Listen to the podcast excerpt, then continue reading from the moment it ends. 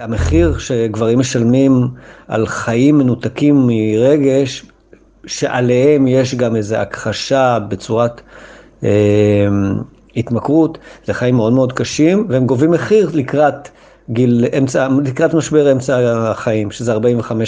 פתאום במכה אחת אתה עשוי למצוא את עצמך אה, פרוד. אנחנו יוצאים מנקודת הנחה שילדים ובני אדם מטבעם רוצים כוח.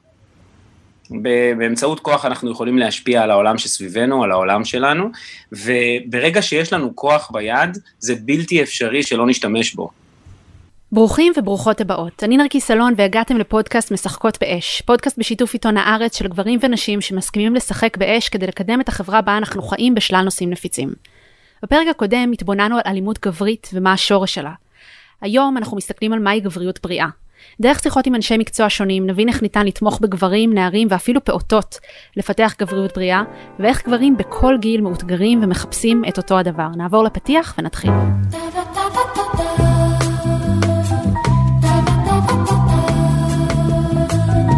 פגשתי את רפיק ידידיה, נשיא עמותת דרך גבר שמפיקה את שיבה, פסטיבל הגברים היחיד בישראל. אחרי שפגש אלפי גברים בסדנאות שלו, הוא מאמין שהבעיה הגדולה ביותר שקיימת עבורם היא התמכרויות, ולכן הוא גם פיתח שיטה ייחודית לגמילה מהן. אם נתבונן על מה עומד מאחורי התמכרויות, נוכל ללמוד הרבה על הבעיות של גברים בחברה המודרנית ואיך ניתן להתחיל לגשת לריפוי שלהם. ביקשתי ממנו להתחיל בלשתף קטע שהוא כתב, שמדבר על איך הוא התחיל את המסע שלו עם הגבר שקרוב אליו ביותר, שזה הוא בעצמו. כך הפסקתי למצוץ אצבע. אני חוזר אחורה בזיכרונותיי לשינוי ההתנהגותי הראשון שנאלצתי להתמודד איתו, להפסיק לדחוף אצבע לפה. לא בגיל 5 ולא בגיל 12, אלא למרבה הבושה, בגיל 17. הייתי נער צעיר עם חתימת שפם שתקוע עם הרגל של יניקת הקמיצה בהפסקות. קמיצה! איזה אצבע מביכה למצוץ. לפעמים בשיעורים הייתי מתכופף ויורד מתחת לשולחן לחפש מחק שנפל כאילו, רק כדי להתענג על כמה יניקות גנובות. כשהייתי ממש נסער הייתי מסתגר בשירותי הבנים, יושב על האסלה ונרגע.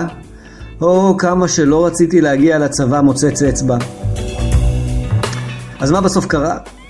אחרי שביקשתי מאלוהים שייקח ממני את ההרגל הילדותי שלא יכולתי להפסיק לבד, הוא שמע את תחינותיי ונתן לי בתמורה הרגל מפגר של בוגרים, סיגריות.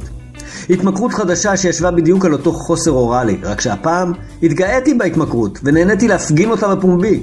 תראו אותי, אני בוגר, לא תינוק. אני מעשן. בדיעבד הסיגריות והשחטות של הקנאביס שבאו בעקבותיהן היו אתגר הגמילה הגדול הראשון שלי. אז אני לא מכירה באופן אישי אף אחד שמצץ אצבע עד גיל כל כך מאוחר, אבל כולנו מכירים המון אנשים, ביניהם אנחנו, שבעצם אה, אימצו את התחליפים הממכרים עליהם רפיק דיבר. שאלתי אותו על מה בעיניו ההתמכרויות האלה באות לפצות. הרבה גברים מכורים לפורנו, סמים קלים, ניקוטין, הימורים, אה, ואלה התמכרויות אסקפיסטיות. פשוט הלחץ של החיים, אה, האי הוודאות התעסוקתית והכלכלית, ועל זה הלחץ של ההורות, ולהיות גבר מפרנס. אני חושב שהמחיר שמשלמים גברים על אותם גברים אה, פחות נמצא בשיח. הגברים פחות תקשורתיים, פחות מילוליים, אנחנו פחות יודעים לספר את הכאב שלנו, אנחנו מעדיפים להדחיק אותו במשחק כדורגל או באיזה דרינק. אבל רק לאחרונה, אה, בזכות כמה כותבים, גברים יוצא, יוצאים מאמרים על המחיר שגברים משלמים על הדיכאון הסמוי שלנו, על חוסר היכולת שלנו לבקש עזרה. על כך שאנחנו בעצם אה, מאוד מוגבלים מבחינת התקשורת הרגשית שלנו. לכן הדיכאון הגברי, שלא נראה כמו הדיכאון הנשי, שהוא יותר אה, אולי עצוב, או עם דמעות, או שוכבת במיטה עם טישו, הגברי יכול להיות בדיכאון בלי שאף אחד יראה את זה. ולהתמכרויות יש קשר להכחשת הדיכאון הגברי. הם עושים לנו אפים, הם נותנים לנו ריגושים קצרים, אתה עושה פורנו, עשית איזה שעתיים סשן עם כל מיני בחורות מאמריקה, ואתה מרגיש היי, עשית קוק עם החבר'ה באיזה מסיבה, אבל uh, המחיר שגברים משלמים על חיים מנותקים מרגש, שעליהם יש גם איזו הכחשה בצורת uh, התמכרות, זה חיים מאוד מאוד קשים, והם גובים מחיר לקראת גיל אמצע, לקראת משבר אמצע החיים, שזה 45-50. פתאום במכה אחת אתה עשוי למצוא את עצמך אה, פרוד, או מפוטר, או באיזה ריב עם בן שלך, ופתאום אתה קולט שכל האסטרטגיות שהיו לך יעילות עד כה פתאום לא עובדות, ואין לך כוחות נפש להתחיל להוריד התמכרויות או לחפש עבודה חדשה, ומכאן עד להידרדרות מהירה, אה, המדרון יכול להיות חלקלק. כאמור, גיל 45-50 שרפיק מדבר עליו מתייחס למשבר אמצע החיים שכולנו מכירים. ביקשתי ממנו לדבר קצת על מה קורה בגיל הזה דווקא, שגורם לכל כך הרבה גברים להתעורר לצורך לעבוד על הגבריות שלהם. אני גבר בן 53, אני יכול לראות את התשוקה שלי לחיים יורדת, זה תהליך טבעי, ידעתי שהוא יקרה. אה, ההון הוא אותה אנרגיה פוטנציאלית שגרמה לי בגיל 20 אה, לעוף על קריירה ואחר כך ללכת להקים אשרם ולהפיק סדנאות. היה לי, היה לי תשוקה לחיים והיה לי גם תשוקה מינית חזקה. עם השנים, הרבה בגלל התהליך הטבעי שעובר על גבר, אבל גם בגלל הרבה שחטות ופורנו ו... ותזונה לא נכונה, אה, ירד לי ההון. אני חושב שגברים בערך סביב גיל 30 צריכים להתחיל להוריד כמויות של וויד, אה, בטח סביב ההורות. הורות וסמים קלים לא הולכים ביחד, מהניסיון שלי, כשהייתי מסטול לא היה לי כוח לצרכים של הילד שלי. אה, אז השיטה שלי שנקראת קשת האש עובדת על להתנקות אבל לטווח קצר, זאת אומרת, אני יודע שלהרבה גברים, אם אני אגיד להם, אני אקח לכם את הוויד עכשיו לכל החיים, הם פשוט לא ייכנסו לתהליך. אבל אנחנו עובדים על התנזרויות, כי התנזרות זה מילה רוחנית, התנזרות זה מילה כזאת, אה, אה, אה, אה, כאילו תענית. אתה בעצם מוותר על משהו כדי להשיג איזה הישג רוחני. אז הדיבור על, על ההתנזרות דווקא פוגש גברים שהם אוהבים אתגרים, אני מציב להם אתגר 30 יום ללא קנאביס, 100 ימים ללא פורנו, כדי להגיע למצב שאתה ממזער את הנזק. אתה לא מחסל את המעשן הפנימי, הוא כן, הוא ישמח לעשן באיזה מסיבה ולעוף על עצמו, אבל בבית הוא לא, הוא לא יחזיק חומר. אז נניח וגבר התנקה, שיקם את ההון שלו, מפסיק ללכת לתחליפים האלה של ההתמכרויות שנועדו להשקיט לו את הרגש, מה קורה אז? שאלתי את רפיק איך נראית גבריות בריאה ומה המודל בכלל שאנחנו שואפים אליו. אז בעצם פסטיבל שיבה, אה, שהעמותה שלו נקראת דרך גבר, היא בעצם קרויה על שם הספר, דרך גבר. ואז הספר הזה הוא כמו התנ"ך שלנו, כתב אותו דיוויד דיידה, יהודי אה, אמריקאי, שהוא בעצם אה, אחד המנהיגים הגדולים של תורת הגבריות החדשה, והוא טוען שהגבר דור אחד, שזה הגבר האמביציוזי והתכליתי והמאצ'ו, צריך עם הזמן למצוא את הצדדים הרכים ולהפוך לגבר דור שתיים, כלומר שהוא גם אה, נקבי והוא גם אה, מקשיב ומכיל. כדי להגיע להיות גבר דור שלוש, קצת כמו בסמארטפונים, זה תמיד התפתחות, יש איזו אבולוציה שבו אתה גם וגם. אתה גם יודע להשתמש באיכויות הזכריות וגם באיכויות הנקביות, וזה כמו בלחיצת כפתור. הילד חזר בוכה מבית ספר, טאק, אתה מוריד את השלטר של הזכרי, ובמקום להיות מטרה ולנזוף בו ולחתור לפעולה, אתה נותן מרחב של אה, שיתוף. לעומת זאת, אה, קרה איזה אסון ויש צריך אה, להיחלץ לפעולה, אתה מרים את השלטר של הזכרי ואתה קופץ לתוך האש ואתה מגשים את עצמך כמושיע. באופן חברתי אנחנו מועדים לטיפוח שריון רגשי. כלומר, להיות יותר אה, עצורים, פחות משתפים, פחות רגשיים, להגן על עצמנו, ובטח ובטח לא להפגין פגיעות. זה משהו שאני חושב שהוא עובר כחוט השני בכל החברות האנושיות, והעבודה שאנחנו עושים בשיבא היא בעצם בפסטיבל הגברים, אנחנו מייצרים מרחב שהוא מאוד נקבי. כלומר, יש שם מתחמים, מתחמים סגורים, יש שם הרבה ישיבה על, על מחצלות, על הרצפה, הרבה מעגלים, אנחנו רוקדים הרבה. אנחנו נותנים מרחב לגברים האלה שבאים מעולם יחסית תחרותי, אה, מטרתי הישגי, תכליתי, להיות ללא תכלית. כלומר, ל, ל, כלומר לחוות הוויה. ובהוויה הזאת באמת עולות אה, שאלות ותשובות לנושאים כמו המיניות שלנו, ההורות שלנו, היה, לאן אני רוצה, לה, איך אני מגשים את עצמי בחיים. אז כשאני מקשיבה לדבריו של רפיק, עולים לי שני דברים. מצד אחד, בא לי שכל הגברים שאני מכירה ילכו לפסטיבלים ולמעגלים ותהליכים כאלה ויעבדו על גבריות שלהם. אבל מצד שני, שאני חושבת על הבן שלי ועל בני גילו, כל מה שבא לי זה פשוט לחסוך להם את זה. למה לא לפתח מראש גבריות בריאה? כמה עבודה זה זמן, כסף, רגש, טראומות כדי לפצות על כל המסרים והלחץ שכולנו מקבלים מהחברה. אז פגשתי כמה אנשי מקצוע ששיתפו אותי בתוכניות שמחנכות היום לגבריות בריאה בגילאים שונים. נתחיל בגילאים הבוגרים ונתקדם לפעוטות, והגיל הראשון לפני צבא. פגשתי את מוטי טאובין, מנהל אגף אסטרטגיה במשרד החינוך, ובכובע נוסף הקים את מכינת מלח הארץ לבנים בלבד. שאלתי אותו, למה לדעתו בנים צריכים מסגרות לבנים בלבד, ועל איזה צורך זה עונה להם? אנחנו טועים בעינינו בהבנה של מה גברים צריכים.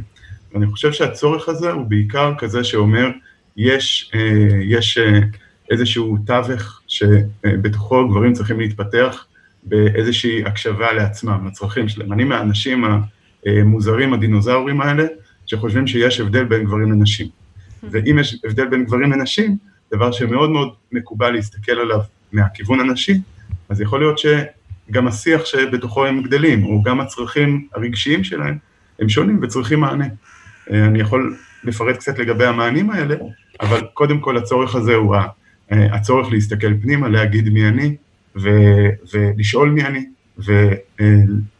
ובעיקר להשתתף באיזשהו מעגל אה, של קולגות, של קבוצת שווים, שעוזר לך לשאול את השאלות האלה ואולי גם לקבל תשובות. אז מה באמת, באיזה נושאים אתם נוגעים איתם שם? את יודעת, הנושאים, הרבה פעמים, הרבה פעמים קוריקולום או סיליבוס במסגרות חינוכיות הוא משקר, כי הסיליבוס הוא הקצף שעל פני המים.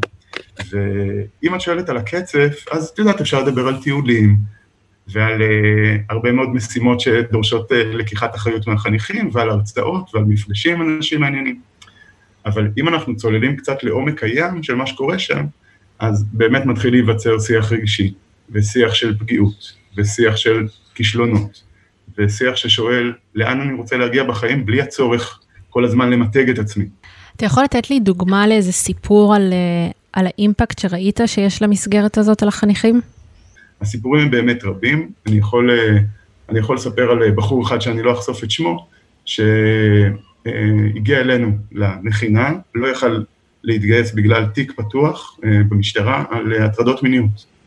והנושא הזה גרם לנו גם להתלבט האם נקבל אותו למכינה בכלל, כי ברור שהנושא הזה יש לו עוד כל מיני משקולות בחיים שלו, הוא הגיע אחרי שנתיים של מעורבות כזו או אחרת אה, עם המשטרה, זה לא היה התיק היחיד שלו, ובמהלך השנה הזאת גם הליווי שאנחנו נתנו לו, גם דאגה לליווי מקצועי, גם פעולה מול אה, שלטונות הצבא, אה, גרם לזה שהוא כן יוכל להתגייס, הוא כן הלך למקום קרבי, הלך למסלול פיקודי, לא הגיע לקצונה, שזה הרבה פעמים, את יודעת, גם כן הטייטל הישראלי, אבל מבחינתנו זה לא היה הדבר החשוב. הדבר החשוב היה שהאדם לקח אחריות על חייו, הוא היום אזרח תורם במדינת ישראל, ואני חושב שההצלחה הזאת היא הצלחה שהיא, אתה יודע, צריך להסתכל עליה, מבחינתי זאת הצלחה דרך עינית המיקרוסקופ, אבל זאת הצלחה שפשוט הזיזה וקטור שלם של אדם מ,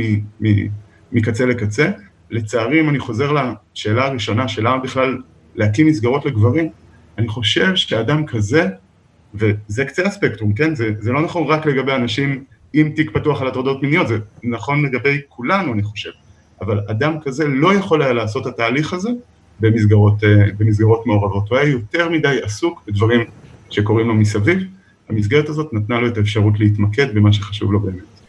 ומכאן אנחנו עוברים לנערים בבית ספר. בהמשך לשיחה שהייתה בפרק שעבר עם תמיר אשמן ולכל הכותרות שאנחנו רואים המזוויעות לאחרונה על אלימות במשפחה, פגשתי את עידו סוחובולסקי, שעובד במרחב טיפולי לגברים שנוהגים באלימות, וגם מנחה סדנאות לנוער למניעת אלימות זוגית. והוא סיפר לי איך הם מדברים היום עם נערים בבית ספר לנהל מערכות יחסים בריאות ולמנוע מראש אלימות במשפחה. אז הסדנה היא בעצם סדנה למניעה של אלימות זוגית ולבנייה של זוגיות בריאה.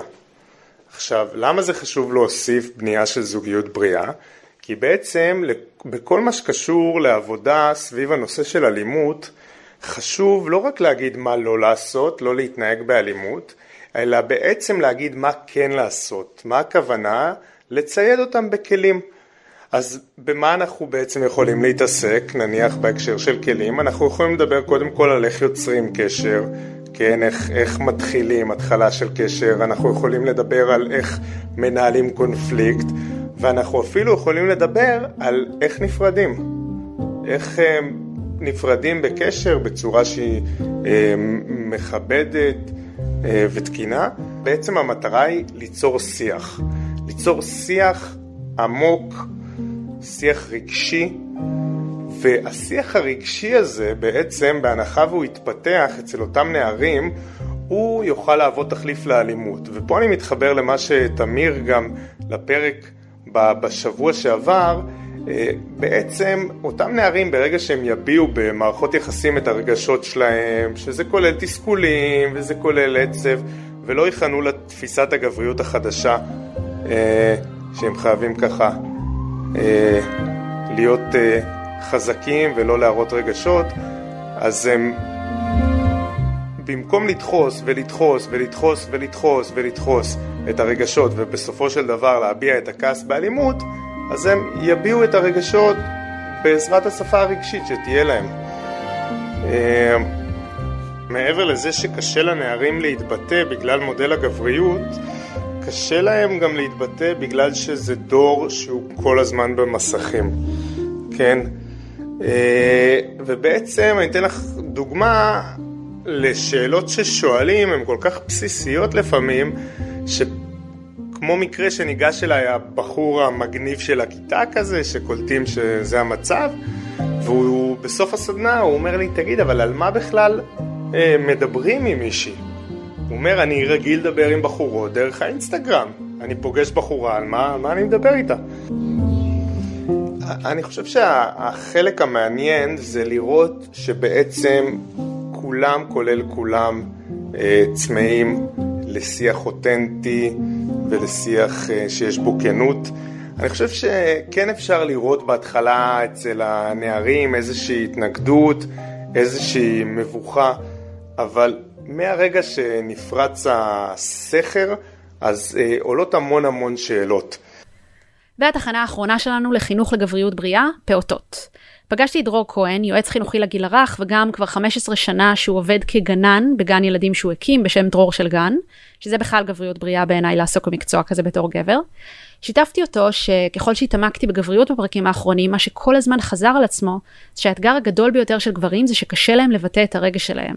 דרור שיתף אותי איך הם עובדים על זה בגן ונותנים לפעוטות כלים. אנחנו יוצאים מנקודת הנחה שילדים ובני אדם מטבעם רוצים כוח. באמצעות כוח אנחנו יכולים להשפיע על העולם שסביבנו, על העולם שלנו, וברגע שיש לנו כוח ביד, זה בלתי אפשרי שלא נשתמש בו. עכשיו, נשק זה כוח, מילים זה כוח, uh, התנהגות yeah, זה כוח, uh, התנהגות uh, שהיא, שהיא פיזית, אבל גם פגיעות זה כוח, וגם היכולת לבטא את מה שאני מרגיש, להבין קודם כל מה אני מרגיש, ולבטא את מה שאני מרגיש, ולבקש עזרה, אה, ולעזור, להשפיע, זה גם המון המון כוח. וילדים, אה, בנים, אין להם, יש להם פחות מרחב בחברה שלנו להבין מה הם מרגישים, כי בשנייה שהם מביעים את עצמם, הם זוכים לאיזושהי ביקורת, או איזושהי אה, הקטנה, או מציגים את הביטוי הרגשי כאילו הוא חולשה, כשלמעשה הוא בעצם כוח לא פחות, אם לא יותר, מהרבה סוגים אחרים של כוח. אה, ומה שאנחנו עושים בגן, כשילד מביע, מרגיש איזשהו סוג של כאב, זה יכול להיות געגוע, זה יכול להיות כעס, זה יכול להיות קנאה, זה יכול להיות פחד. כל סוג של כאב, אנחנו קודם כל מקשיבים לו, אנחנו לא מדברים הרבה, אנחנו בטח לא ממהרים להרגיע אותו, אה, או, או לעבור הלאה, או להסיח את דעתו, לשעשע אותו. אנחנו נותנים מקום ל, לרגש שיבוא. ואז מה שקורה זה שהילד נפגש, לפעמים בפעם הראשונה בחיים שלו, עם רגש, למשך נגיד דקה שלמה, או שתי דקות, שהוא ממש מרגיש את הרגש, ליד בן אדם, לא לבד, הוא ליד מישהו, והמישהו הזה מייצר איזשהו מרחב אנושי דרך הקשבה, והילד פוגש את הרגש שלו, זה כואב לו, זה לא נעים לו, זה מפחיד לו, גם אם הוא מרגיש עכשיו כעס ויש לו מקום, אז הוא לא רק מרגיש כעס, הוא גם מרגיש כעס ופחד ממה שקורה בגוף שלו. אם הוא מרגיש אה, קנאה, אז יש לו כל מיני אמונות כבר לגבי זה שזה לא בסדר לקנא, או שזה לא בסדר להגיד, ש... ופתאום אין את האמירות האלה, והוא יכול להרגיש את הקנאה במלואה. אז בהתחלה זה טיפה מפחיד. גם אנשים שלא רגילים להקשיב לילדים במצבים האלה, זה מפחיד אותם בהתחלה, וגם לילדים עצמם, בדקה הראשונה. ואז מה שקורה זה שהילד עובר את הרגש, הרגש עובר דרכו, אז הוא משתחרר, יש מין נשימה כזאת, ואחר כך אנחנו יוצרים מין סגירת מעגל, אנחנו שואלים, אני זוכר שמקודם רצית להגיד משהו, התגעגעת, אתה זוכר שמקודם שיתפת אותי, ופתאום הילד יכול לדבר באיזושהי רטרוספקטיבה על, על מה שהוא הרגיש לפני כמה דקות, ולהגיד, כן, אני כעסתי, או כן, אני הייתי עצוב, אני התגעגעתי לאימא, ואנחנו נשאל, ועכשיו? הוא יגיד, עכשיו פחות. או עכשיו אני מרגיש טוב, עכשיו אני מרגיש שמח, עכשיו בסדר, עכשיו כלום. זה משתנה מילד לילד. ו... ואז מה שקורה אצל הילד זה שנוצרת לו איזושהי אמונה שהוא יצר בעצמו בזכות המרחב שאנחנו נתנו. אה, נוצרת אמונה שאין לו מה לעשות עם הרגשות, הדבר הכי טוב שהוא יכול לעשות עם הרגשות שלו, פשוט להרגיש אותם, לתת להם לעבור דרכו, אה, להבין מה הוא צריך שם, איפה הכי טוב לו להיות, עם מי הכי טוב לו להיות, באיזה מרחב, ואיך הוא יכול לעזור לעצמו, או איך הוא יכול לבקש עזרה מהסביבה שלו, וזהו, זה עובר והוא מרגיש חזק, הוא מרגיש עוצמתי, הוא מרגיש את כל הדבר הזה שבני האדם מחפשים להרגיש במינימום מאמץ. ביקשתי מדרור שייתן דוגמה קונקרטית כדי שנצליח לדמיין את הפלא הזה ואולי לנהוג באופן דומה בפעם הבאה שאנחנו רואים פעוטות צורכים ומאבדים שליטה. זה יכול להיות אה, ממש, זה יכול להיות משהו יומיומי, נגיד שילד אה, מאוד רוצה צעצוע מסוים, אה, שילד אחר מחזיק אותו. סיטואציה גן ילדית, אה, מגן ילדים מאוד מאוד טיפוסית ומאוד יומיומית. אה, והוא פשוט ניגש עם הכלים שיש לו והוא מנסה לקחת את הצעצוע, והילד שמחזיק את הצעצוע לא משחרר את האחיזה, והם מתחילים למשוך את הצעצוע ואולי אפילו להתחיל להרביץ אחד לשני, או לדחוף אחד את השני. ואז אנחנו מגיעים, ואנחנו רק שמים גבול פיזי, אם הם פוגעים פיזית אחד לשני, אנחנו רק מפריעים להם להרביץ אחד לשני. אבל כשאנחנו עושים את זה, אנחנו לא שופטים את הצד שמרביץ, אנחנו לא אומרים לא להרביץ, זה לא בסדר, ככה, אנחנו לא אומרים הרבה. להפך, אנחנו אומרים לשניהם, אנחנו מסתכלים על שניהם ומעניינים עם הראש. כאילו אנחנו אומרים לשניהם, כן, אני רואה שאתה רוצה להגיד משהו. זה לא צריך להיאמר במילים, זה מספיק שזה ייאמר במאור פנים ובאיזשהו הנהון. ואז בזמן שאני מגביל את הילד ואני אומר לו כן, מה שקורה זה שהוא מבין שהערוץ הפיזי חסום, אבל הערוץ התקשורתי, מילולי, רגשי, פתוח.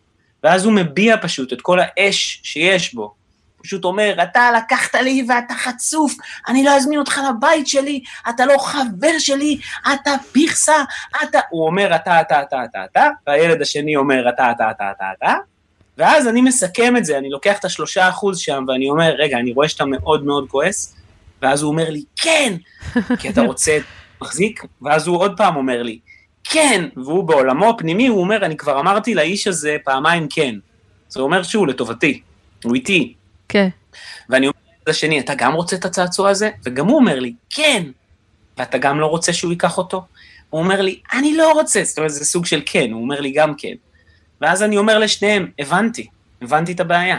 אתה רוצה את זה ואתה רוצה את זה, ואין לי פתרון, מה נעשה? אם אתה רוצה ואתה רוצה. וברגע שנתתי להם, יצרתי פה איזשהו מרחב שבו לגיטימי שהם ימצאו פתרונות. אז אחד יגיד, אני אשחק בזה לבד. אז אני אגיד, אוקיי, זה פתרון. לצד השני, אתה מסכים? והוא אומר לא, אז אני אומר, זה לא פתרון שעובד. מה אתה מציע? הצד השני כמובן אומר, אני אשחק בזה לבד. כן. אז אני מסתכל על השני ואני אומר לו, אתה מסכים? אז הוא אומר, לא. אז אני אומר, אוקיי, זה פתרון שלא עובד. ואז יש איזושהי דממה, כי שניהם הוציאו אש. שניהם ויסתו את המערכת הרגשית שלהם, ושניהם מבינים את ההנחה המאוד מאוד מאוד מאוד בסיסית, שפתרון זה פתרון שעובד לשני הצדדים. יש כאן איזושהי פשרה שצריכה לקרות, אני לא אומר את זה, אני לא מלמד את זה, אני לא מרצה את זה, אני פשוט מייצר את המרחב שבו הם יכולים להתמקד במה שרלוונטי ולהיפטר ממה שלא רלוונטי. ממש מרשים. מעניין איך אפשר ליישם את זה על מבוגרים. אם אני צריכה לסכם את כל מה שלמדתי מהפרקים האחרונים על גבריות, על האתגרים שלהם ועל איך אפשר בעצם לתת מענה לאותם אתגרים, מה שמסכם את זה, זה מה שרפיק אמר לי בסוף השיחה שלנו. אחד הדברים שגברים צריכים זה יותר דוגמאות לשיח גברי מפותח. אה, יש כאלה שאבא שלהם יכול להעניק להם את זה, אבל אה, לרוב קשה למצוא גברים שמדברים את שיח הנפש, שיח שמביע ספק, אה, התחבטות. שמתי לב כשהיינו עובדים יותר עם זוגות, שהאישה יושבת בחדר הטיפולים ויודעת להסביר בדיוק את הבעיה שלה, והגבר נתקע הרבה פעמים ב... טוב לי, לא טוב לי, קשה לי, לא קשה לי, הוא לא יודע כל כך להגיד משפטי רגש מורכבים, כמו אני מרגיש אשמה על זה שאני כזה אה, חסר און, אני מתבייש כי יש בי תחושה של חוסר ערך. אז הקושי להביע רגש, הצורך במודלים ומרחבים בטוחים שיאפשרו להביע את הרגש, זה הדבר המרכזי שיכול להוביל לגבריות בריאה. זה יכול לתת מענה להתמכרויות, להתנהגויות אלימות, לבעיות בין המינים. ומה שלמדתי זה שזה פשוט נכון בכל גיל. עוד משהו מרכזי שעלה לי זה איזו אחריות יש לגברים בלהביא לעולם גבריות בריאה. בכל מה שקשור לעבודה על המגדר שלהם, גברים צריכים אחד את השני כמודלים וכשותפי שיח, ואני מקווה שיותר ויותר מהם ייפתחו למה שיש למעגלים להציע להם. בפרק הבא אנחנו נחזור לנקודת המבט הנשית על הנושאים שנגענו בהם. תכלס התגעגעתי. תודה שהייתם איתנו, אתם מוזמנים להצטרף אלינו לקבוצת הפייסבוק שלנו משחקות באש ולהעלות נושאים או שאלות רלוונטיות שיש לכם. ערכו את הפרק מאיה בניסן ואמיר פקטור, עיתון הארץ שותף להפצת הפודקאסט. ניפגש בפרק הבא ונמשיך לנהל את הדיון על יחסים בין גברים ונשים והתנהגות מינית.